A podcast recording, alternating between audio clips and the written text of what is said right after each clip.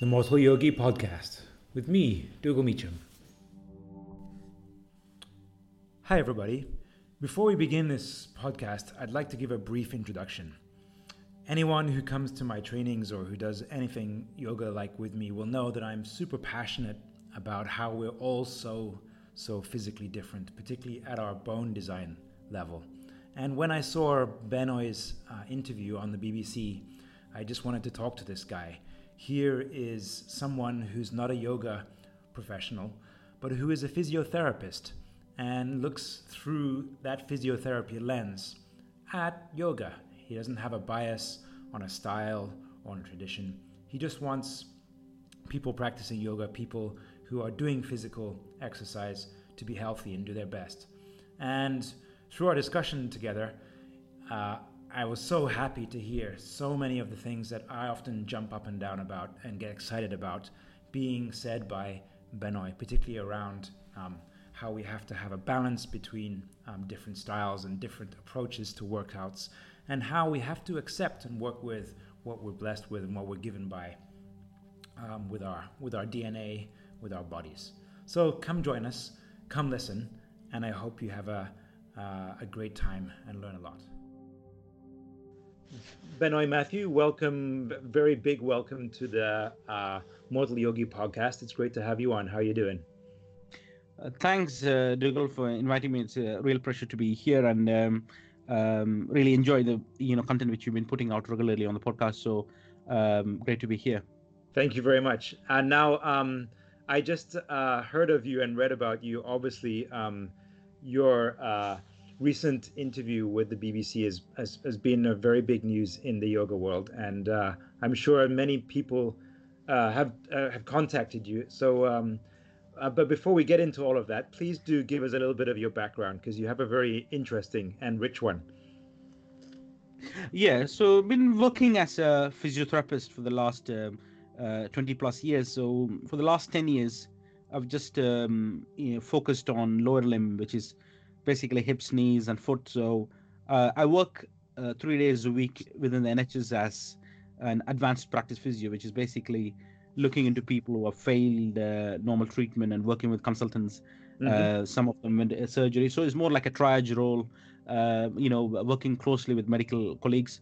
Uh, the other part of my job, which I enjoy, is working with complex patients who have. Um, so nearly all the patients I see uh, have symptoms more than six months to a year, and usually they've seen multiple uh, therapists.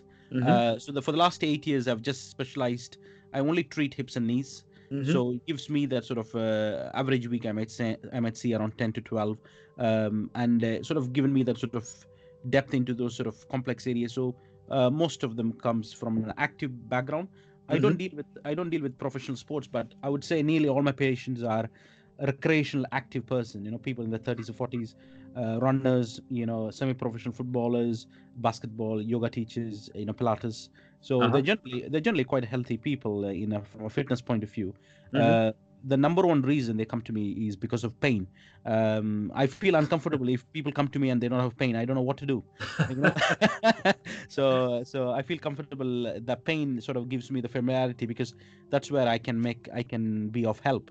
Uh, mm-hmm. Uh, because performance is not, you know, high level uh, training. I would say best to go to a personal trainer. But if you're if you're pain and discomfort, then that's something which I enjoy trying to get to the bottom of it. Trying so, to help people. Hmm. And uh, can you tell us a little bit about your root personal cause of things? And uh, I mean, sorry, off you go. Yeah. So other thing I enjoy is teaching about hips all around the world. So I've been involved in teaching uh, for last uh, you know six seven years with nearly 12 countries and um, more than 2,500 physios have attended in multiple places. So I try to spread that sort of uh, because once you're in a niche area, sometimes you can be in a bubble. So hmm. uh, it's good to distribute that sort of uh, there's only so much I can treat on my own. So, and I find the hips is generally quite. Uh, people know the value of the hips, but there's a lot of uh, you know uh, misinterpretations and um, ideas which which with the new evidence I, I, try to dispel and try to give a more a balanced approach on my courses because uh, uh, the the research has really picked up in the last 10 years in hips so uh-huh. it's one of the fastest growing orthopedic surgery unit so uh, and a lot of people are coming out with symptoms which is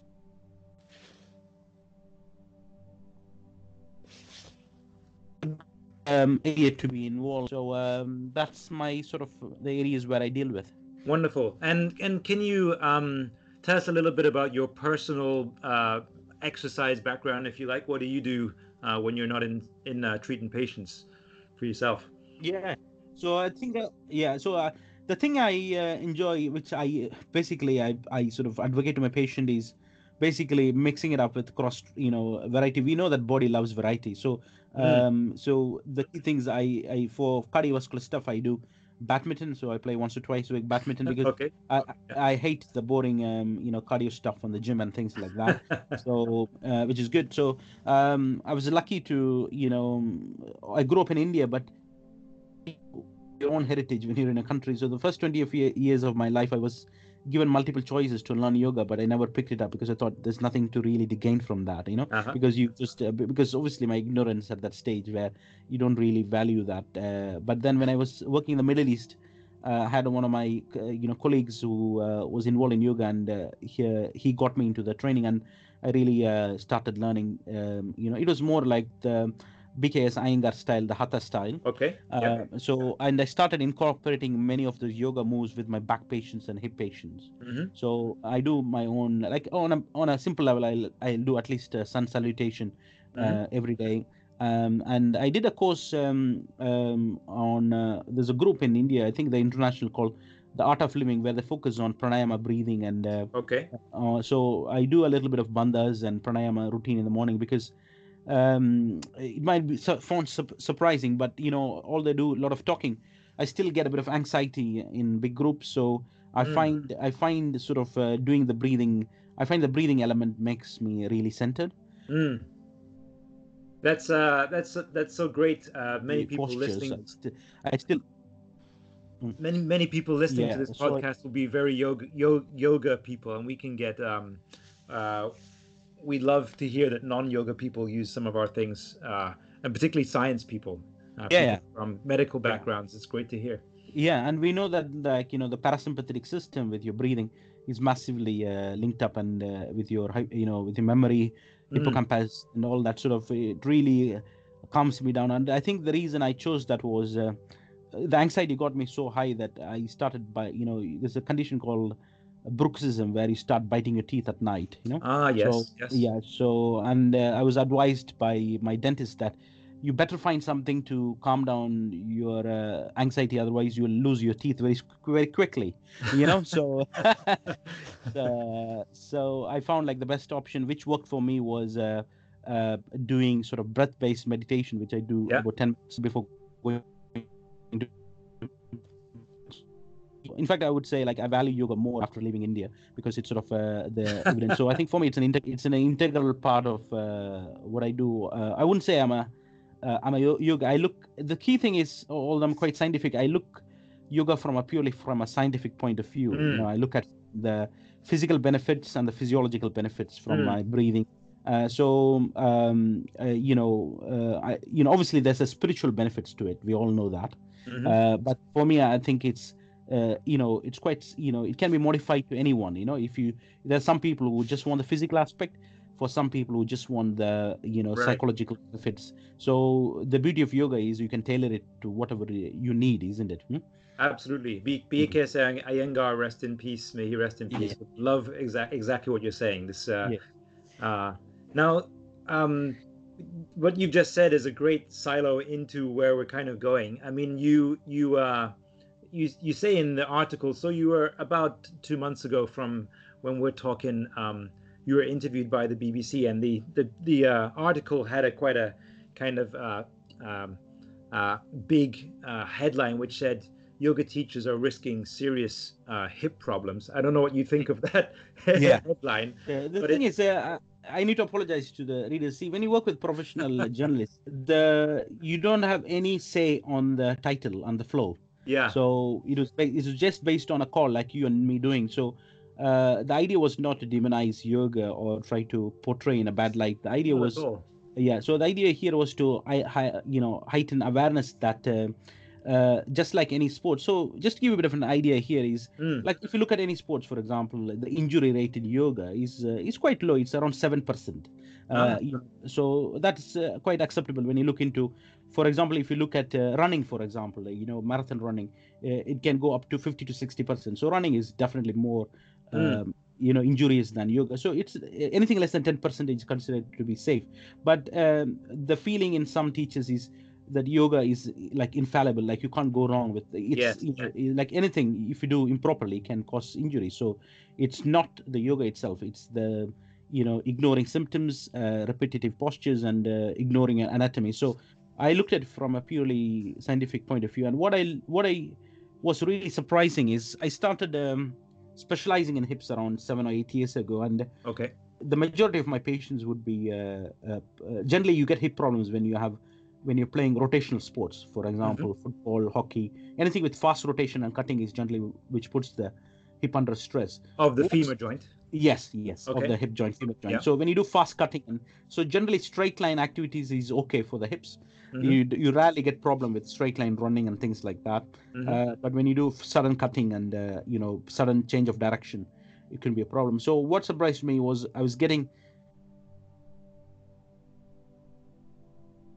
the that having hip problem could they recommend somebody who specializes in hips so what surprised me was th- you know this these teachers were in peak condition uh, you know they were in good health uh, you know slim you know athletic doing a lot of exercises but they were in constant pain uh, Mm. um, and because there is something about yoga which I find is similar to dance. So the yoga Yes. yoga teachers and dance and dancers can switch off pain because those two exercises are uh, brain body connection exercises. You know, like a lot of dancers uh, dance with severe pain on the foot. I've seen people bleed with the feet and still dance Mm. without much because I think mentally when if you do a lot of yoga, you can switch off your uh, pain centers or make it less painful. Certainly So, uh, them, yeah.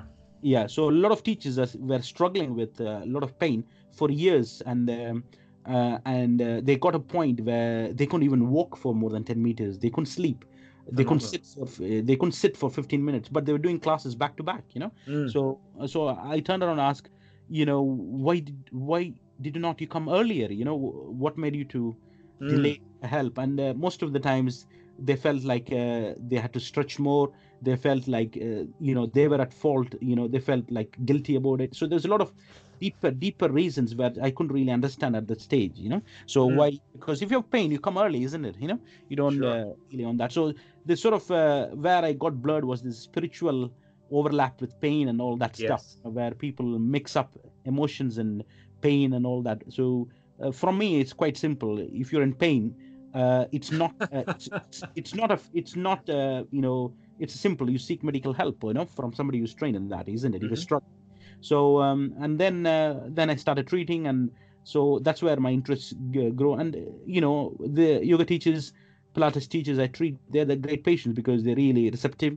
Uh, they once you make them understand it's it's positional and you know it's uh, certain postures uh, one of the first things i teach when somebody comes to me is um, the variability of hips. So uh, i say to my patients hips are like faces. Uh, same fa- two faces are not the same. So uh, it's it's a combination of the shape of your hip is determined by partly 50% by your genetics and 50% of what you do when you're young. So one of the questions i ask my patients when they come to me is tell me how active you were from the age of 8 to 18 Mhm. so if you have twins for example you have two children you know uh, both are identical twins. If one child has been inactive and another child was highly active by the by the age they're 18 they'll have totally different hips. Mhm. so so uh, till your growth plates fuse you your um, activity levels modify. It's a you know uh, it adapts to the forces. So if you've done a lot of gymnastics you've done a lot of uh, you know football if you've done a lot of hockey uh, certain bone changes adapt which could end up in problem in some people later in life you know Mhm. so uh, so it's not like you're born with a particular type your your your mother your the most important factor is your mother for example you, if your mother had an early hip replacement like if your mom had a hip replacement at 45 Mhm. You're more likely to get that because you you get your genetic from your mom mainly from a hips from a hip point of view you know Mm. so, uh, but your activities from your childhood also makes a big factor as well you know so there are hundreds of various combinations possible on the hips So uh, and there is this sort of feeling that you can stretch out your bone out. You know, you can't really.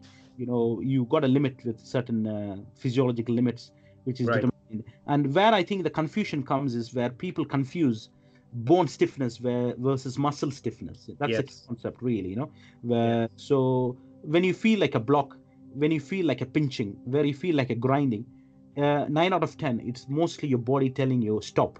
You know, Mm. don't don't go there. That's your physique. That's your limit of your bone. Mm. And uh, no amount of stretching, no amount of pulling, no amount of prodding will necessarily give you more.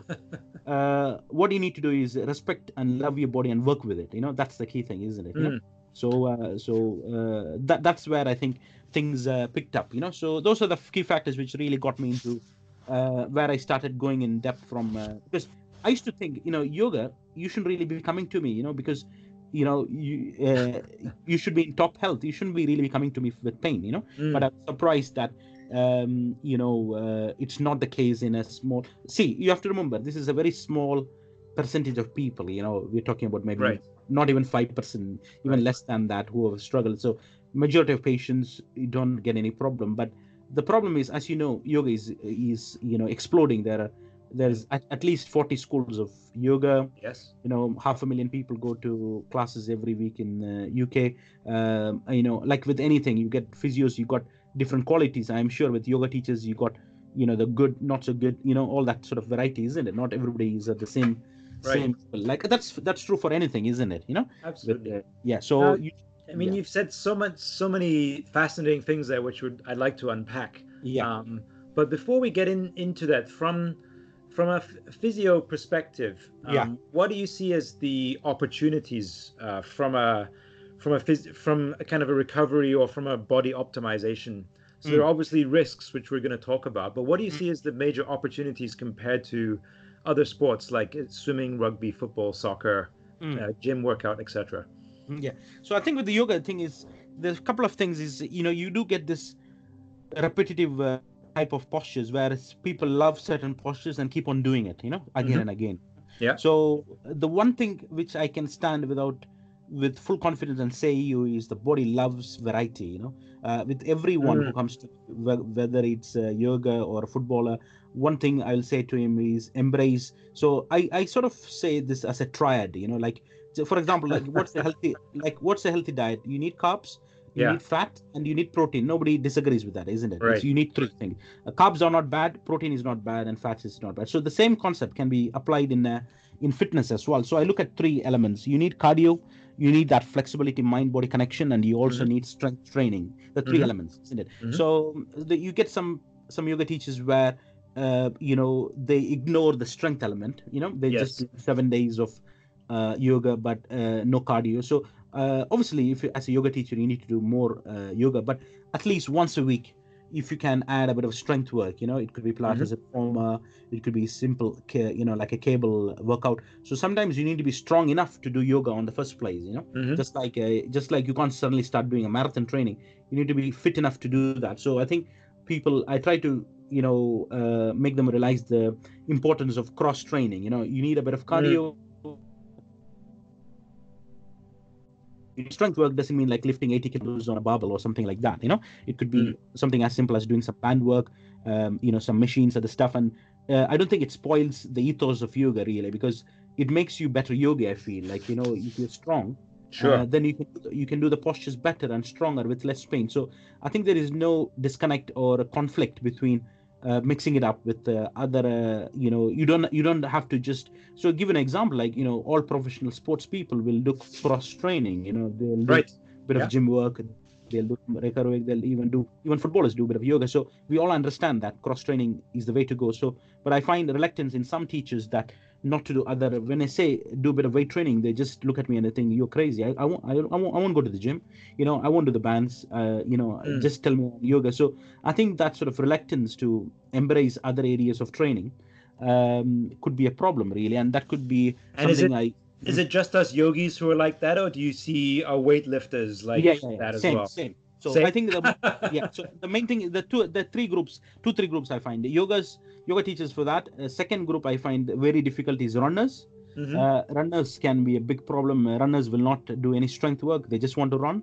Mhm. Uh, that's a group, and the third group is dancers. The dancers Ah. overstretch. They overstretch. They just stretch, stretch, stretch, and then they think stretching is enough. So uh, importance of strength work as well. So uh, I don't. You're you're right. It's not unique to um, uh, uh, yoga teachers, but those groups I find they can be. Some people can be stubborn in their uh, Mm. view, uh, where they feel like um, they feel like yoga is enough or running Well, is I enough. think you know. I think in in the modern, I mean, you've we've talked a little bit about BKS Iyengar, but you also have the Ashtanga style, and um, those are just two of the biggest examples of. And I think there is a culture in yoga that yoga is kind of a uh, an a, a one pill for everything, and you just do that and you can fix everything. And it's Yeah. so refreshing to hear um, uh, from somebody outside of our bubble. We're talking bubbles. Um, Yeah. that we have to be very wary of that. Yeah, and the, the studies have come new newly because one of the things I'm passionate about is um, injury prevention in children. So we're seeing a lot of hip and knee injury with kids, uh, and one the biggest reason has been found was early specialization before the age of 12 or 3. So if you have if you got a kid, suppose you got a, like a seven year old or eight year old boy or girl Mhm. and who is good in football, if it makes sense to make them play football seven days a week because it's logical, you know, they're good at football Mhm. uh, let them play seven days. But the evidence have shown like if you let them play more than four days one sport, your injury rate is massively high for uh, Ah. all injuries. So uh, in fact, doing uh, one sport more than four days a week. So one of the things I say to my clients is not to do the same um, activity. Suppose you're running.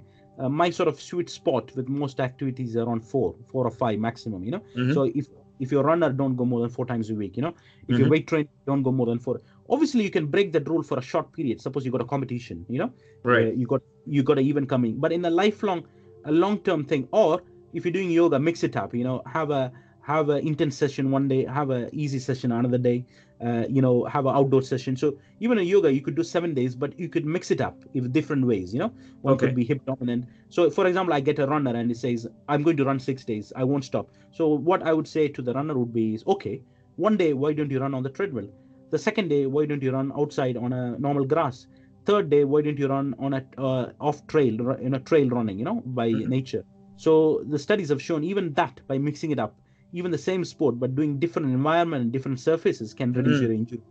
So Mm. even with yoga, you can make subtle changes. You know, so Mm. you could uh, you could vary the speed, uh, you could vary the focus. You know, one could be breath faced, one could be Yeah. faster.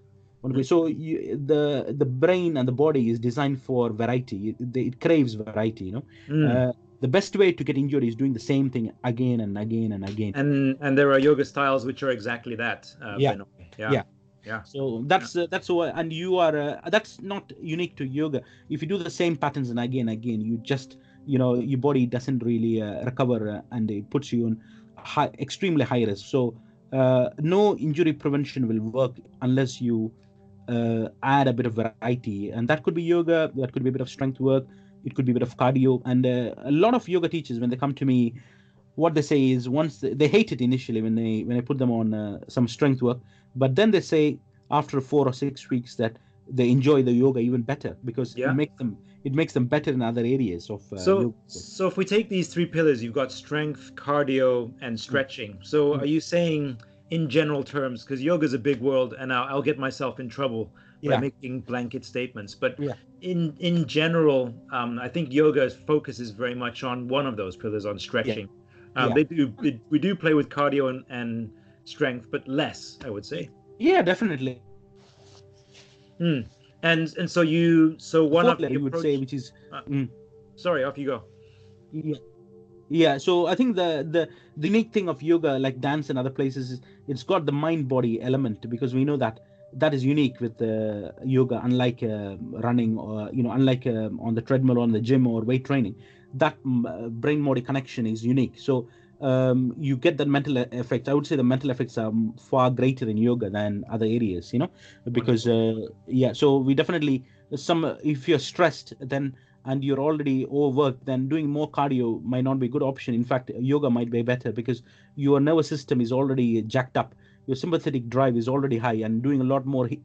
Uh, I find a lot of people uh, push HIIT training when they're already exhausted. You know, Yes. so you need to do something which is parasympathetic to calm down Absolutely. your. So uh, and a lot of this training, uh, you know, it's like sometimes you crave for um, you know burger sometimes you crave for a salad you know? Uh, so i guess the body is the same with exercise as well i guess isn't it you know? Mm. sometimes you want a eat session sometimes you just want to go for a swim. So um, so i think it's just not trying to because we like something doesn't mean more of it is good you know?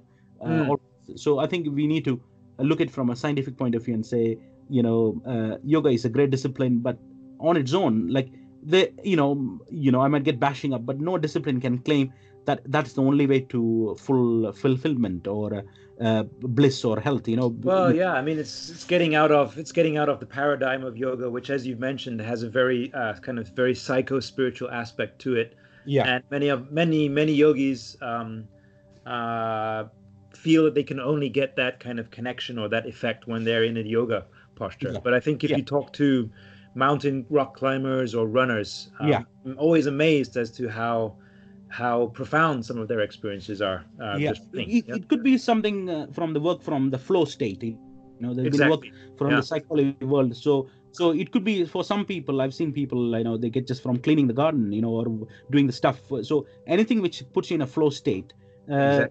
can only be good for you you know and some people it's yoga some people it's uh, running ultra marathon you know some people it's painting so uh, where your brain is detached and you're in that flow state is is It's definitely to, stuff. it's wonderful stuff it's a great way to you know rewire and uh, you know prevent all these problems later you know uh, things uh, so it's definitely to be encouraged but we can't say like you know uh, It's a uh, panacea, one panacea, one yeah. pill for everything, right? Yeah. Now I, I want to change tack a little bit because you've said something right uh, very early on um, about um, about uh, fifty percent. Uh, I think we're talking about you're talking about the acetabulum yeah uh, specifically and how its how its shape and orientation, its Mhm. depth is. 50% uh, decided on by our, by our DNA and 50% by um, Okay. activities we grew up. Now this Yeah. this is a Yeah. huge this is a huge statement in the yoga world because we have statements like um, and I don't want to again I get in trouble with with uh, singling out styles but we have sayings like uh, practice and all is coming. All Mm, you have to do is Mm. keep practicing, keep going, keep going to yoga class, mm, keep doing that same thing and eventually mm. you'll get to you'll get to that pose and Mm. that you know uh, earth-shattering uh, emotions and uh, enlightenment will come now Yeah. what you are saying is very very different to that can can we talk about that a little bit yeah so i think you know this is sort of uh, you know one of the you know this one of the philosophies i like which sort of uh, which i think goes with the yoga is stoicism you know the ancient greek stoicism which is Mhm. picked up picked up one of the key tenets of the that philosophy is they have this the first philosophy is knowing things you can control and things you can't control you know? Mm, so Mm. everything in life falls into that two groups you know mm, uh, the the headaches the headaches in life when you mix up both so if you for example if you look at hip you know if you look at hip joint you know um, there are two there are two areas. So if you look at the basic movements for example flexion extension uh, you know front plane you know abduction flexion, internal, internal rotation external rotation. Mhm. so not all are the same really. And uh, uh, i would agree practice for example if you practice you can definitely improve your abduction. You can definitely improve your extension. So there are two areas which are uh, more uh, placed to um, uh, genetic influence and your morphology the, the first one is the internal rotation you know the Mhm. rotation uh, which is uh, i would say is 90 to 94 percent highly determined by your uh, genetic and your uh, bone And- structure and mine and mine sucks by the way just so that Mm. we know yeah so the internal rotation is pretty much so the internal rotation and the second one is flexion you know how much flexion you can Mm. do.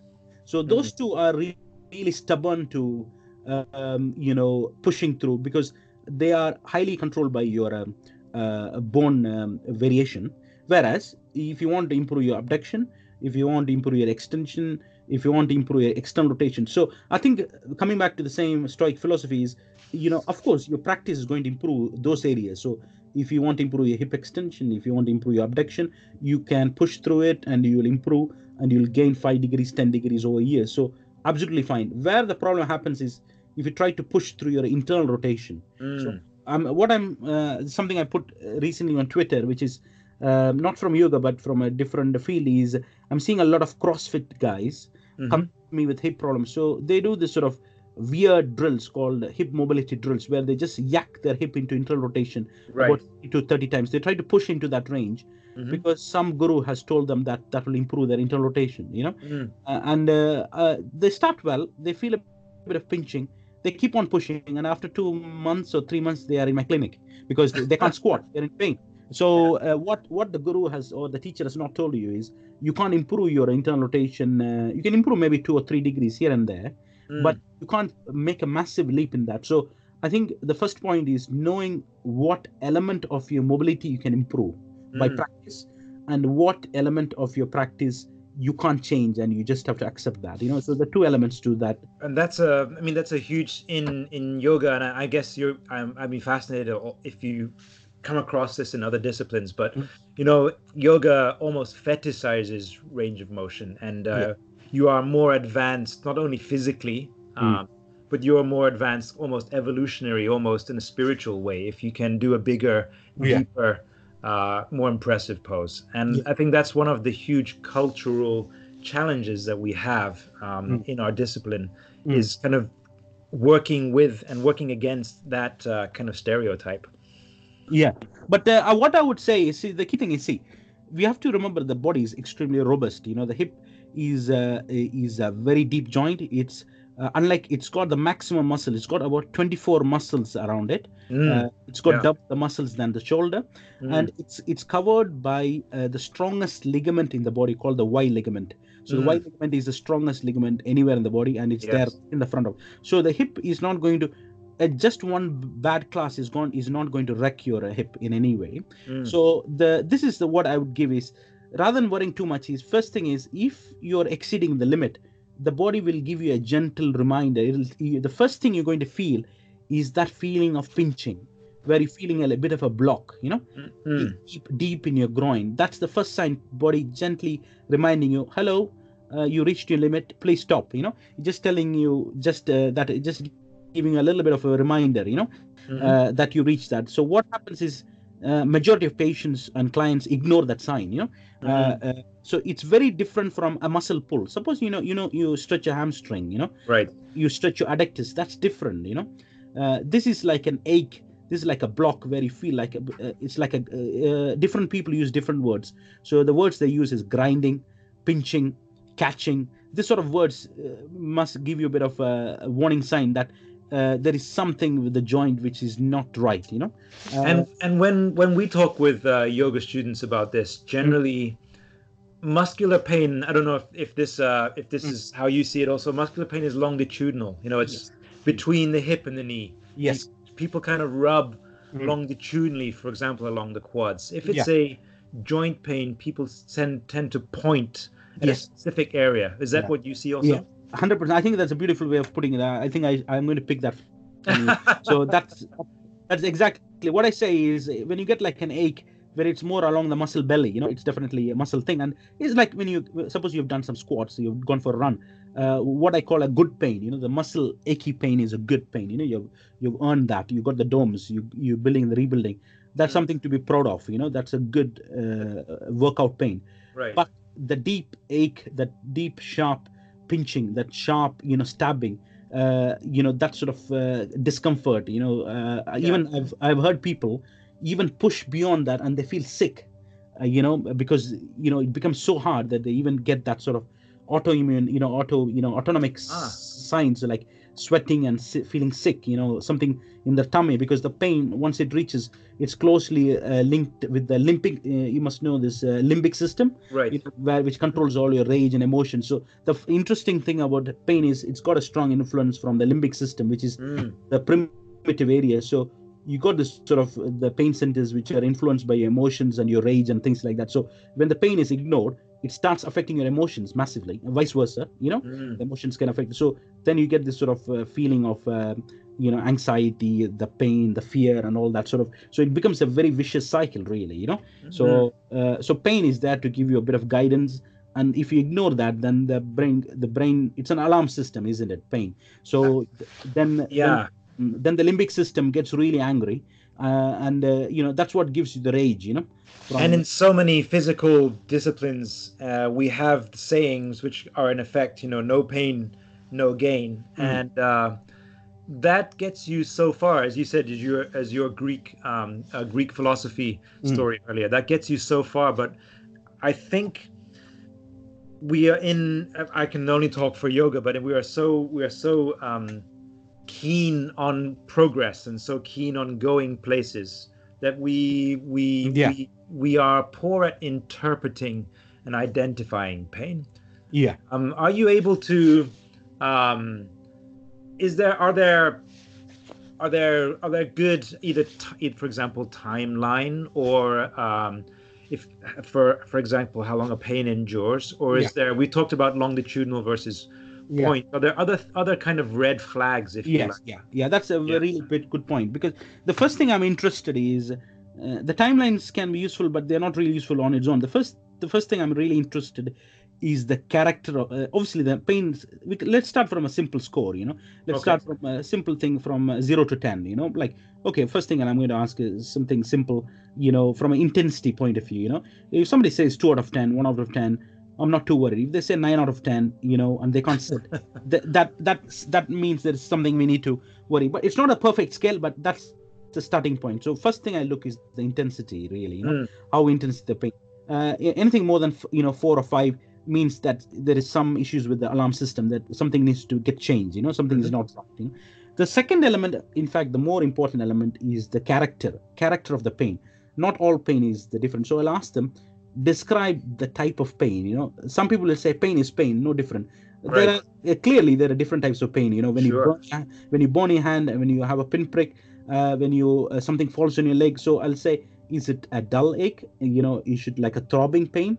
Uh, is it is it like a sharp pain? Is it stabbing pain, or is it sickening pain? You know, is it pins and needles? You know, all those sort of. I try to give all these words. You know, Mm. um, so a clue is when a patient uses words which are very emotive, you know, when they say something like, you know, it's sickening, it is stabbing, it's sharp. When they use very sharp, you know, those sort of words it generally means like that is a red flag for me, you know. So Mm. sort of uh, it means like there's something bit more deeper than that. If they say it's a bit of ache, you know, it's a bit of uh, you know blow, then it's not so worrying. So that's the second element of that. Mm. Uh, the next element is uh, I'll ask them is how does your pain affect your life? That's the most important thing. Isn't it? ah yes yeah how does your pain affect your life so they'll say okay they'll say for one patient will say no actually uh, when i do the yoga class uh, it's a bit sore for two hours but it's fine you know that's okay you know. Right. The other person the same yoga class will say uh, when i do the same class um, i'm limping for two days. You know? um, uh, and a lot of people uh, which is highly relevant here is most hip pathology especially highly relevant with women whenever you are this is uh, you know this is something which i didn't really ask till the last three four years is there's a strong relationship between uh, hip hip pathologies or you know hip symptoms and Yes. pain, pain during sex so i- nearly 95% of people who have hip issues have pain during sex wow especially women. So, uh, so if a female, and obviously people don't see the connection, you know, so because they think my hip is different so so uh, most hip pathology when they have sexual relationship they'll have quite severe pain. So that's something I'll ask them as well. Is it painful when you? And they'll think they immediately will recognize that. Yeah, yeah, yeah, yeah. You're right. You know, for the last two years, the same Wow. time when I had a problem, I'm getting pain during sex as well. So I try to look into all areas. Uh, so first thing I'll ask them, tell me when you're sitting in an office, how much can you sit? So for me, the biggest red flag. There, uh, let me give you three. The most three. The three. Okay. The three things you don't want to ignore. First thing is limping. Limping is a strict no-no. Humans should not limp. You know, unless you unless you have a problem, isn't it? Yeah? right yeah. So limping makes me seek there's something really uh, wrong. So if you're limping even for a few minutes here and there, that means there's something quite significantly issue. That's the uh, limping. The second red flag for me is night pain. So night pain means uh, we're not talking pain when you're lying. You it wakes you up. You know, Mhm. go to bed and it wakes you up. You know, Mhm. You, have to get up twice a day. That is definitely not normal with musculoskeletal pain. You know, so Mm. you're waking up. So pain that makes you a bit uh, worried that uh, but generally night pain is highly linked with inflammation. So Mm-hmm. the hip is irritated, the capsule, everything gets irritated. Uh, it tells you that you got an active inflammation. Uh, so which means it tells you you got an irritated joint, really. hmm? Mm. Um, so the third red flag is sitting time. So I'll ask them, how much can you sit without pain? So you'll be surprised how many yoga teachers who do full classes can't even sit for 15 minutes. hmm? and they have pain in their hip joint Yeah, Yeah, after sitting for a while. It's sitting for a while. And uh, for me, every human in the world without pain should be able to sit for at least 45 minutes without pain. Hmm? Yeah, I mean, I I've spent most of my life uh, in Asia, in, in Hong Kong and, and China, and Yeah. uh, Mm. it's very well known that all Tibetan monks and nuns have have terrible hip and back problem getting into their fifties Yeah, because they're, they're sitting in huge abduction and external rotation for you know days end, yeah, uh, and Yeah. uh, and they can't sit anymore, and that's a tragedy for them. yeah.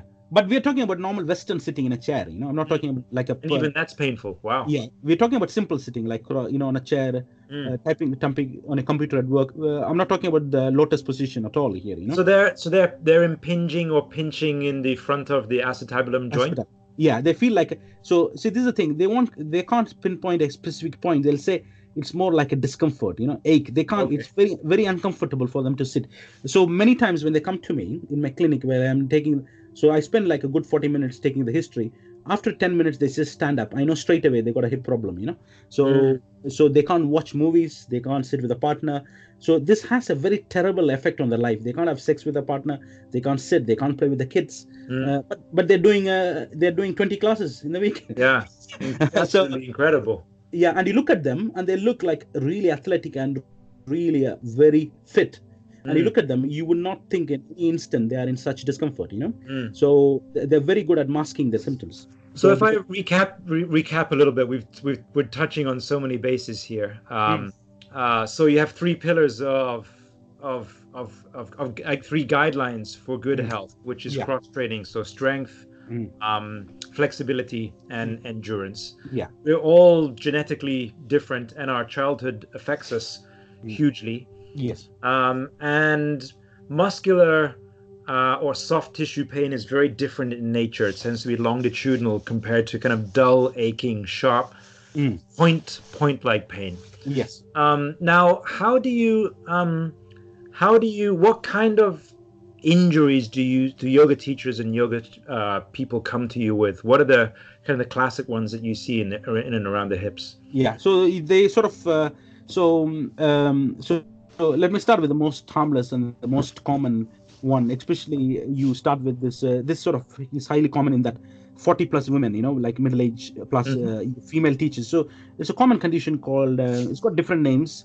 It's called um, you know lateral hip syndrome or gluteal tendinopathy or trochanteric bursitis. So it's got different names. So basically you got some tendons about two key tendons on the side of the hips Mhm. um, and when women you know like when they reach like a pre peri or pe- postmenopausal that age the estrogen drops uh, comes down and that affects the tendon strength so Okay. again there is a strong argument for women after 40 to do strength training because the the tendon health uh, is deteriorated by the drop in estrogen Right. so so so the typical would be uh, so that tendon pain we call the gluteal tendon on the side that's a very common presentation you know Ah, it's the gluteal tendon. Okay. yeah, gluteal tendon. Some people call it bursitis, but actually bursitis is a wrong word because the evidence shows it's more a tendon problem than inflammation. You know, Okay. basically it's a deconditioned uh, weak tendon on the sides. So uh, they get pain when. So typical will be, you know, they'll say I get pain when I'm doing stairs. I get pain when I'm um, doing any single leg postures. You know, Mhm. like you know, like uh, advanced, uh, you know, single leg postures. Okay. And, I get, and I'm getting pain when I lie on the side at night. You know, so that's your typical posture. You know. Okay. So the good news is with this is a lot of people, uh, especially the men or women, are that it's got a, a four is to one uh, female to male, which means it's it's prominently uh, I would say Wow. ninety percent uh, female because of the shape of the pelvis. You know, overstretches the hips. So Okay. uh, a lot of uh, people are scared. They think they got hip arthritis. So they're really relieved when I tell them like it's nothing to do with the hip joint.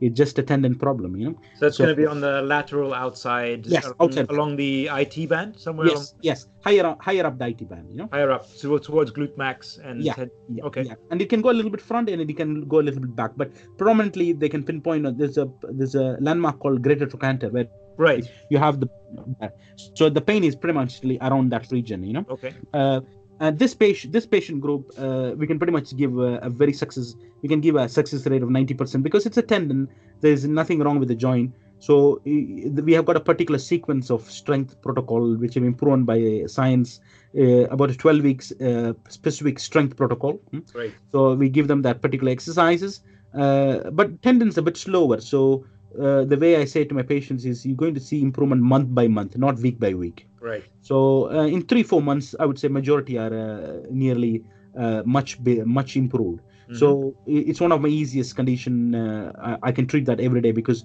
it's sort of easy to uh, you know uh, predict and they, they do really well. You know. Mhm. So uh, that again uh, is a simple condition. If they come to me early, then we can have a, a nearly good outcome. So Mm-hmm. that's what I call extra articular from outside the hip.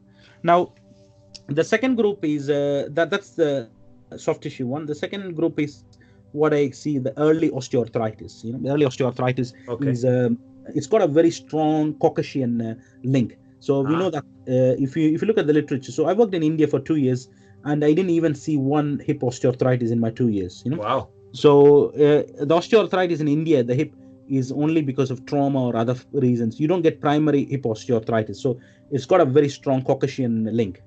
So uh, white people, unfortunately, they are high risk of getting hip osteo, and it runs in some some families. You know, And is this due to a specific uh, Gene, uh, it's a gene. It's and a gene. is it due to a specific movement uh, pathway? yeah yeah it uh, we, re- we really don't know whether it's a nature nurture or maybe how you spend your early childhood as well i think it has a role you know because in india we spend a lot of time squatting when you're young So is yeah, it is it mainly flexion? Is that what you're saying? yeah yeah flexion and Ah, abduction as okay.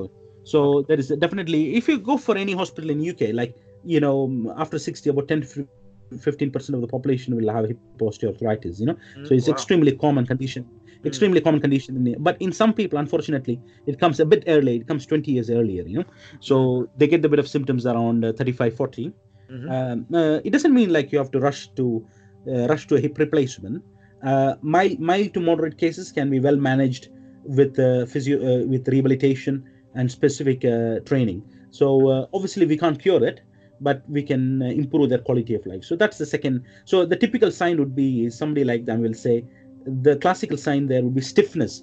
So those people will Right. say i will have uh, so one of my key questions i ask them is do you have difficulty putting shoes and socks in the morning? Mm. uh, and so oh yeah you're right. I have to ask my husband to put my socks and so then you know that he this person I, I know this person definitely has hip osteoarthritis you know Ah. so, so with any arthritis the classical signs are stiffness and so- stiffness in the joint specifically yeah in the the morning in the morning when they get up in the morning. in the morning. you know? Okay.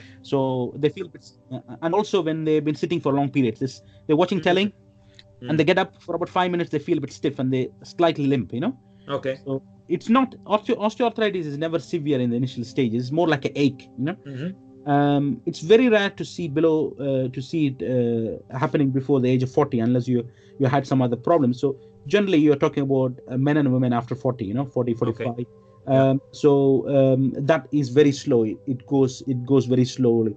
Um, they usually come to me when it starts affecting their sleep and they're limping. Wow. so if you ask them, they'll say, I had this bit of ache and stiffness for about eight years, but for the last six months, but for the last six months, I'm limping, you know. right. uh, But I'm here because my wife asked me to come. Yeah. because for guys, yeah, we're not very good at that stuff. Yeah. So uh, because uh, I think I'm walking a bit awkward, and my friends are commenting on that. Mm. You know, so the limp is becomes obvious. They start to shuffle. They get night pain and all that stuff. You know, obviously it happens very very slowly. You know. Mm. uh, three, five years, eight years, 10 years, 15 years. So in some people it's rapid, in some people it's uh, quicker. Uh, we feel there is a strong uh, genetic uh, contribution. So one of the key things I ask with my patients is, uh, uh, tell me about your mother, you know, uh, and your siblings. Uh, any of them had early arthritis and hip replacement? So Mhm. if I get a patient, uh, suppose she's like uh, 38, and she says that her mother had a hip replacement at 45, uh, pretty much nine out of ten, she also has the same problem, you know, Mm. uh, because you can't escape your mother's uh, genetic, uh, Right. you know, influence. So uh, family history is huge as well, you know. So you need to ask your from you know your mother, your siblings, if any of them had early hip replacement. Uh, because you're more likely to have the same sort of hip as well, you know. And how do you how do you treat early osteoarthritis in the yeah so hip? yeah so, so early osteoarthritis of the hip if if they come early so for me early means without limping without night pain know? Okay. so yeah. so and that can be so so for any osteoarthritis is usually uh, you know we got set patterns whether it's a knee. So the lifestyle factors are you know you don't want to gain more weight because that is a problem for hips and knees you know? Um, and um, uh, impact activities funny enough they don't cause more problem. As long as it isn't even i let people run 5k as long as you're not limping the next day. We know that as long as you're within your personal limit it doesn't cause more problem you know so there is no need to stop uh, against against popular opinion uh, running doesn't accelerate uh, arthritis And how about uh, how about yoga? What do you think? yoga yeah yoga is perfect there because uh, in fact you you lose flexibility so yoga is perfect there to gain the flexibility back because one of the hallmark of uh, uh, in fact even non-yoga patients when they come to me with osteoarthritis i will recommend a bit of yoga for them because to keep the stiffness away Well, let me put the question another way because you know what I see in yoga is because of our desire to have as much range of motion as possible. yeah If you if you gave that advice to a uh, a yoga teacher who Mm. didn't know better, Mm. uh, and you said to them, "Sure, keep doing yoga," they would go back to their very intense, fairly extreme practice and probably exacerbate the problem. yeah so the key thing is uh, the one of the things i say to them is not to push into flexion and internal rotation Right. those are the two ones which really aggravate things you know Mm. so i don't find ex- in fact pushing gaining the extension doesn't cause much problems you know so Mm. and again the same advice is you know uh, don't push if you feel any st- pinching and uh, catching feeling it's Mm. it's it's respecting that feeling really you know it's uh, i don't i hate asking people to stop postures but i say is respect that range you know Ex- uh, yeah, that's a key point. So Yeah. respect respect that range. You don't need to go deeper. You don't need to go further for health. yeah yeah. that's a and sometimes it's purely your, your ego thing really you know yeah Ah. you feel like you, you you only complete it by going full range and that is not the whole the true spirit of yoga from my limited knowledge i know you know it's about not being competitive isn't it it's As about, a as a professional yoga teacher and teacher trainer, I Yeah. completely agree. Uh, there's a you don't have to get more to be more. Definitely. Yeah. yeah it's the feeling and it's being in one with your limitation and accepting and you know you, you don't have to touch you know head to the toe or you know you don't have to take uh, you know you have to you don't have to do fancy instagram Your posts feet behind your head. Yeah. yeah yeah so it's not necessary so uh, obviously it's more difficult in a class because you want to keep up with uh, with others as well so uh, if you don't feel any pinching and it's not giving any sharp character then maybe it's right for you you know so you can do that now Mhm. the main thing with the with any uh, sadly with any form of osteoarthritis it leads to secondary weakness of the muscles around the hips Ah. so so that can't be uh, entirely be stopped by yoga so uh, the hip abductors and the extensors uh, Mhm. tend to get weak. So you might have you might have to supplement that with a specific uh, exercise program given by a professional who deals with this sort of problem. You know. Mhm. So so most cases. So if you're on a normal weight, uh, you don't push into that painful range. You add a bit of strength work, and then you also do some low impact cardio or gentle, you know, uh, you know, cross training, bit of spool work. You could pretty much keep your um, uh, you know your arthritis under control for years or even in some cases for decades you know Mhm. so uh, a lot of people immediately turn around and say should i need a hip replacement? No no no no. Hip replacement is could be even 20 years away from you you know? Right. so uh, so uh, it again goes back to the same question. So if it's if it's seriously affecting your lifestyle for example you had hip arthritis for 8 years uh, but you it was under control but now you can't walk for more than 10 minutes. You can't Mm. sleep. Uh, then there's a problem isn't it? Hmm? Mm.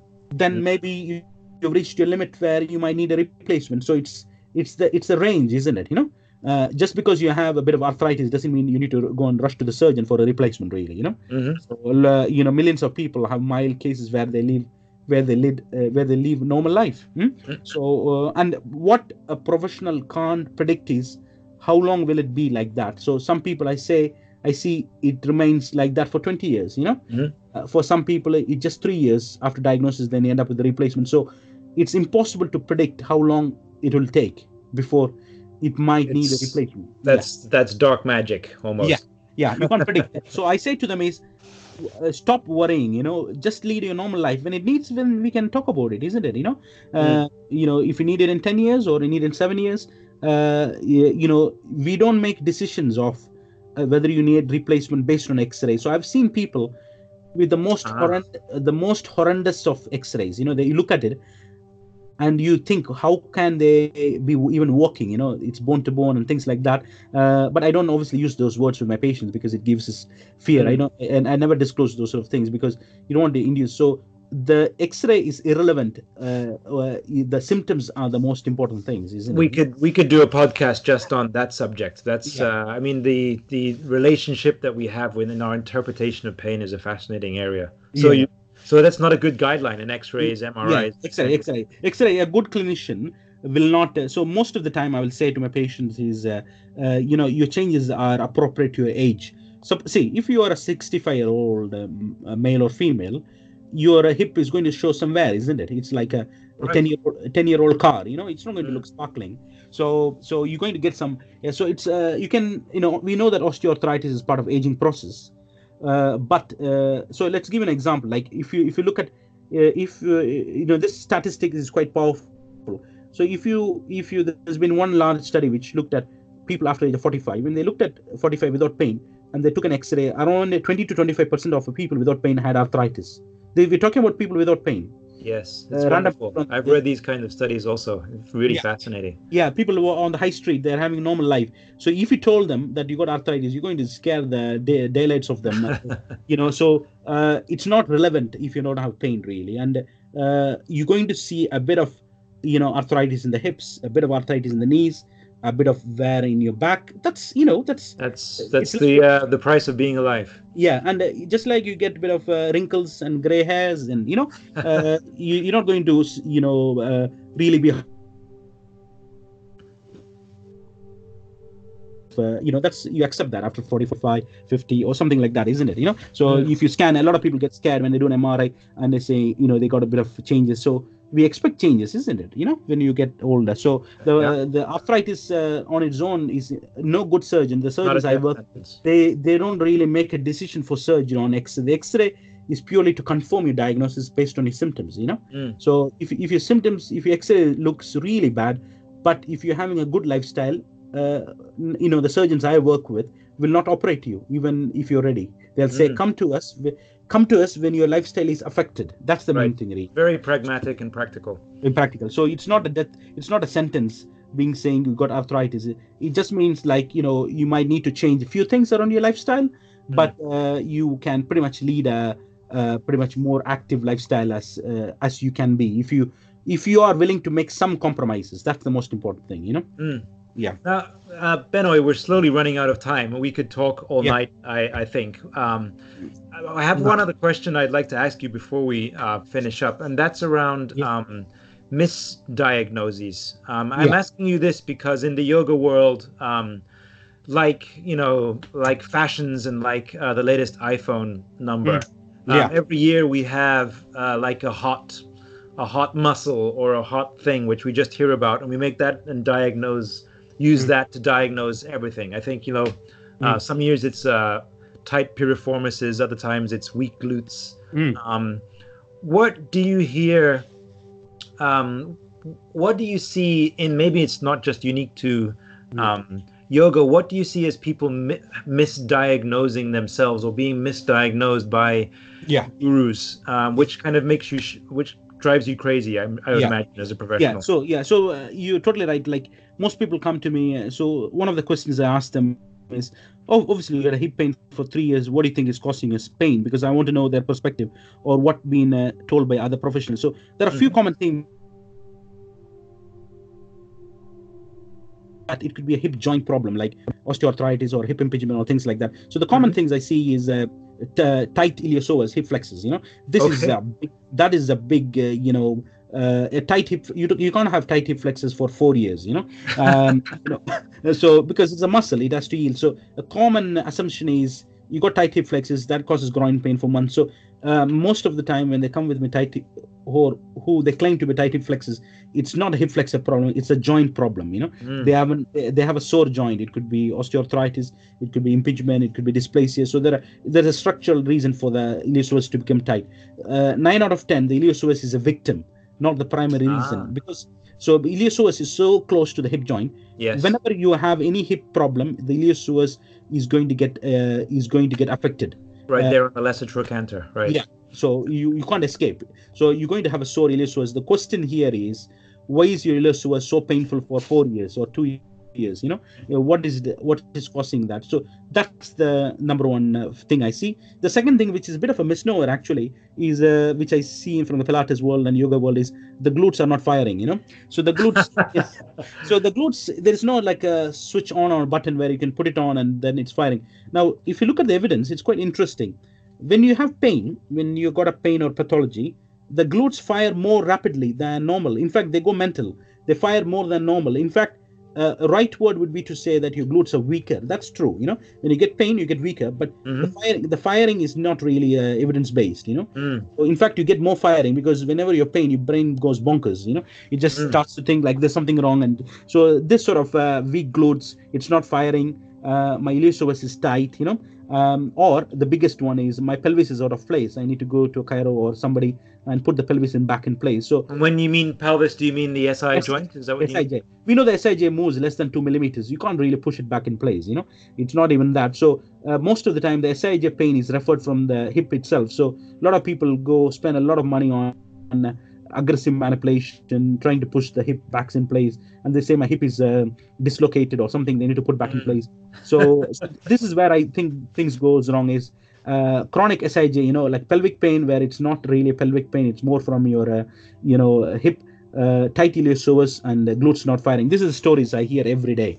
Yes. I put my hands on and say, actually, uh, there's, there's nothing, all these things, what you're saying is true, but what's driving all these three things is actually something from your hip joint, you know? Mm. Uh, the, the, thing is, this is what I find really fascinating. See, if you come with, uh, you come to my clinic and you use, uh, if you come with knee pain, the nine out of ten, the reason for knee pain is going to be the knee joint, not your kidneys, isn't it? So I'm going to say, so I'm going to say, I think your knee pain is likely come. So there's something mystic, there's something mystical about hips and groin. Yes. People forget the most common reason for hip pain is the hip joint. Uh. It's nothing mystical. It's not from your uh, bladder. It's not coming from something weird or somewhere up there. Emotionally you know? so, or other things. Yeah.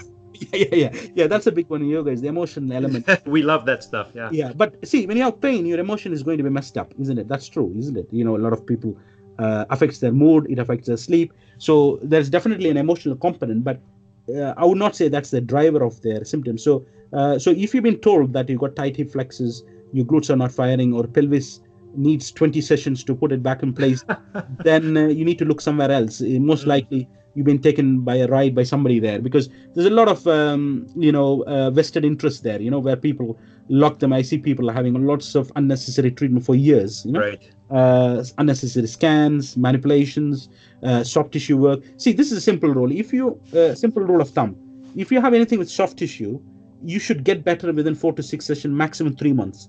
Mm-hmm. You shouldn't waste any money beyond that. If your symptoms are not improving, with mm. it could be even with me. You know, uh, you know, I'm not going to fix everybody who comes to me. Like if you're not improving with a professional, hmm, uh, one uh, the diagnosis is wrong. That's the most common reason, isn't it? Mm. So uh, obviously try believe you're a professional, and obviously it's a collaborative approach. But if your symptoms are not improving, obviously you can't fix it in one week as well. You know, uh, yeah. don't think. But if in four to six sessions or in two to three months, if you're not improving, uh, most likely then the diagnosis needs a second look. So uh, I can, you know, I treat only hips for the last seven years, but every month I will send at least two patients where I don't know what's happening. You know, mm-hmm. even for somebody who just treats hips, there are some hips where I don't know what's happening, and I send for a second opinion. Mm. Uh, I don't have any problem in that, you know, uh, because uh, I understand I'm not getting anywhere. So we're not gods, right? Yeah, and uh, we need a second pair of eyes to uh, pick up things, you know. So let's give an I give one example is one I just saw a gymnast, you know, she had a a bit of um, you know uh, bilateral both hip groin pain. I thought it was impingement, did all the normal stuff, but it was yeah. getting worse, you know. Uh, but she didn't want to go elsewhere. But I said to her, "See, there's no point seeing me. You're not getting better in uh, three months." Mm. Uh, I sent her to. I thought there was something gynecological because she she had heavy periods and some gynecological issue. Okay. And, and then I sent it to another women's health physio, and she had some ovarian cyst or something like that, you know, from uh-huh. gynecological. So, mm. which there's no way I could pick that up. You know, it's beyond my. Pain is pain is complex, and we got to yeah. look at from many different ways. Yeah. So you look at the other organs. So if you if I'm not improving, I'm not going to waste your time. You know, uh, for me for me because of my experience, I don't even wait for three months. I keep it six weeks. You know, uh, mm. for me, if I feel if I'm not imp- making you improve in six weeks, uh, either something wrong with my approach or I need to send you for investigations or uh, somebody else. But for a- for a novice, somebody who's starting the journey, I think you should give them at least three months. You know, Mm. so because uh, it's easy for me to say all that because I only treat a small part of the body, and uh, it's easier for me to do pattern recognition. But uh, hips are very difficult uh, for It's most practitioners. because- Complex area. Yeah. yeah so yeah, so in two three months if you're not improving then maybe you need an x-ray or investigation or maybe something uh, or maybe you know the therapist was right but you're messing it up by not doing the things he said not Ah. to do you know Yes. Yeah. That's uh, that could be a, so i see that with runners you know i say not to do hills in the weekend they're doing hills you know Uh, yeah. You don't. You say yogis don't put your feet behind your behind your head. That's against our religion. So. yeah yeah so on that so i think it's a collaborative approach and i think we are moving away from the therapist is the god and he knows all the answers for me i think it's it's a, it's a collaborative approach you know uh, hips uh, i don't think a lifetime is enough for me to understand so just a small part of the body so uh, i think one of the reasons you know I, i've realized is i work very closely with uh, the top people the more people more clever than me i work with the top uh, yeah. surgeons, uh, women's health physios, psychologists, you know, dancers. So uh, it's you know any successful practice is based on, on teamwork, isn't it? You know, Absolutely. so you can't really uh, have that also. So I think it's it's an exciting area. So I think the the key for me is uh, you know just to give you the sort of key points is uh, if if you if you ask me the key points, first thing is is respecting the anatomical limits really. You know, so Mm. knowing what's good pain, what's joint pain, and what's muscle pain. That is the number one thing. If you respect that, you won't need to come and see me ever. You know. now we're getting to the end of our time. It's we could keep going forever and ever. Um, Mm. But um, so uh, us in the yoga world, um, Yeah. when when do we, uh, where do we find you if we ever do need uh, Yeah. someone like yourself? How do we find you? At, yeah uh, that's good so the, the thing is uh, with much compulsion i've been forced to do a workshop uh, i'm doing one workshop in Triyoga which i thought will be good because i normally do my courses ah, yes. i'm Mhm. doing courses for uh, professionals so but i thought it'll be a good idea so i linked up with one of uh, uh, yoga teacher from natalie and i think we're doing in february march in Triyoga camden where we're doing a workshop uh, Wonderful. so we call it the so uh, yeah so i'll just um, i'll send you the links which you could possibly add to the uh, Please so we call it And I'll, and I'll see if I can uh, get you up into Scotland one day, maybe. Yeah, definitely. I can come because of the so we call the workshop hip diversity uh, yogis yeah, yogis guide to the many faces of our hips. Oh, So I- wonderful. Yeah, Yeah. the idea is to just make them aware of the different uh, types of hips, you know, the variations, and uh, the idea is not about scaremongering and telling that. The idea is to know the variety, embrace the variety, and also work with it. And uh, uh, on the course, I give them my my top five exercises I use with my patients using simple bands, so they got something they can take take home straight away, which they because a lot of teachers they don't have time to go to the gym or they don't like it. So I try to keep it very home friendly, you know, with simple bands, some hip strengthening work. So so give them a little bit. So it's a two to three hours workshop. Um, um, I do a lot of work on Twitter uh, at Function to Fitness, where usually I, you know I'm there on most days. I can take. Yeah. Um, uh, and I work in Central London, you know, Ali. So, so I think the Google, you know, you can, you know, you shouldn't really have difficulty in finding me. Uh, but find you. Yeah, but the question here is the the main aim is uh, really uh, I don't want you know I've got enough uh, patient. The uh, main aim is by the time the patients come to me, it's too late. The my main goal of the article was yoga teachers should be able to pick this up from the client so that Right. you can prevent people coming unnecessarily to physio or uh, that thing because And uh, physically physios we, we don't have the resources to handle all that you know the best people are, are yoga teachers who Yeah. can pick up we have to and that's uh, what we spend so much time in our training educating teachers on ex- on experiencing and understanding the difference between soft tissue pain and joint pain Yeah. Uh, it's, a, it's a biggie and it's not well enough understood in yoga so Yeah. uh, we're all and the thing is, uh, the thing is, yoga teachers, you know, patients listen to you, and uh, I'm I, I would like to be more like a second or third opinion if things are not improving, you know. So Right. basic advice, basic is the thing I would I would like a future yoga teacher to have knowledge. In my opinion, in my wish list would be the type of yoga, you know, variations of hips, you know, what are the Mhm. variations, what to understand, and the second most important thing is how to modify your posture based on the profile you see, you know. Uh, if somebody if somebody had limited hip flexion, what can you do? what do you do now What do you do? Uh, and the last one is uh, what stage should you seek help? You know, and when you don't Ah. need help.